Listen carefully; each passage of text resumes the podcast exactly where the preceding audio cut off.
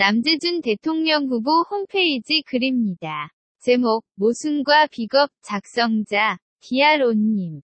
모순과 비겁은 짝을 이루는 것인데 이것이 오늘날처럼 만연한 적은 일찍이 없었던 것 같습니다. 모순은 동시에 존재할 수 없는 것이 존재할 때 생기고, 이 중에 하나를 없애야 해결되는데 해결하지 못할 때 비겁이 생깁니다. 한국 사회에는 많은 사람이 인식하듯이 모순이 아주 많아 사람들이 모순에 길들여진 채로 살고 있도에도 과언이 아닙니다.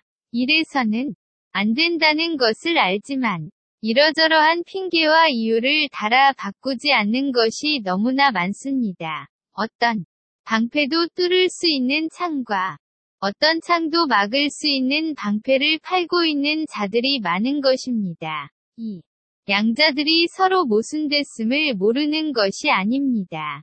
알면서도 서로의 이익 때문에 자신의 주장을 철회하지 않는 것입니다. 그리하여 비겁도 만연하게 된 것입니다. 한국 사회 모순의 원천을 따라 올라가 보면 언제나 맞닥뜨리는 것은 북한입니다.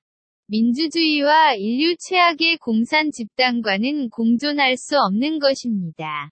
이 공존이 한반도를 모순덩어리로 만든 것입니다. 모순덩어리를 해결해야 하지만 이러저러한 핑계와 이유를 대고 해결하지 않고 있으니 이것이 비겁입니다. 오늘날 한국인은 비겁이 지나쳐 비굴합니다. 비굴한 자들이 정치판에 득실되고 있습니다. 조국에게는 늑대처럼 무자비한 이빨을 드러내며 으르렁거리지만 인류 최악의 공산 집단인 북한에겐 개처럼 헐떡거립니다.